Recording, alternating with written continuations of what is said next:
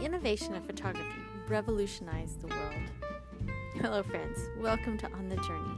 I'm Amy. Today, I want to share with you one of my favorite selfies.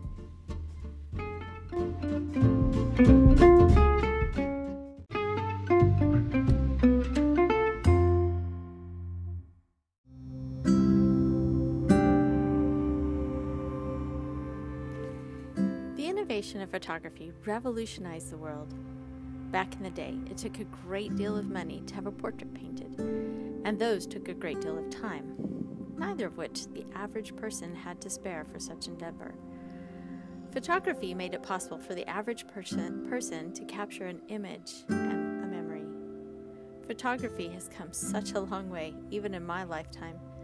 Polaroid instant cameras were popular when I was a child. Can remember watching with amazement each photo develop right before my eyes. It was fascinating, almost magical. Moments captured and frozen on a piece of paper. Pictures were especially tricky when you wanted to be in the photo, too. Getting the body English just right so as to capture everyone without cutting off heads. Usually, the person with the longest arms got to take the photo. Think human selfie stick. It was always a guess, and you just never knew if it worked until you got the roll of film developed. Ah, those were the days. This leads me to one of my favorite selfies. My husband and I had just graduated from college and were getting ready for our first big move. My little brother stayed with us a few days while we said goodbye to all of our old haunts. One last trip was made to Crescent City, California, one of my favorite beach spots.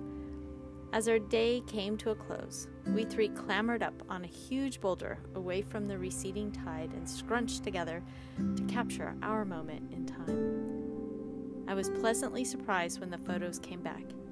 That photo captured the joy of that day just as I remembered it.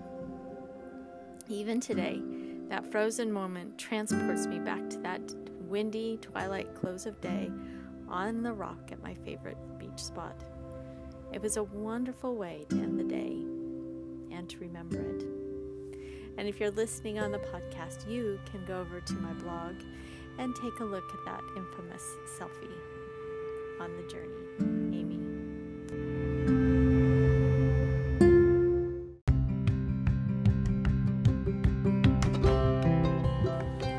Well, friends, thank you so much for joining me on the journey today.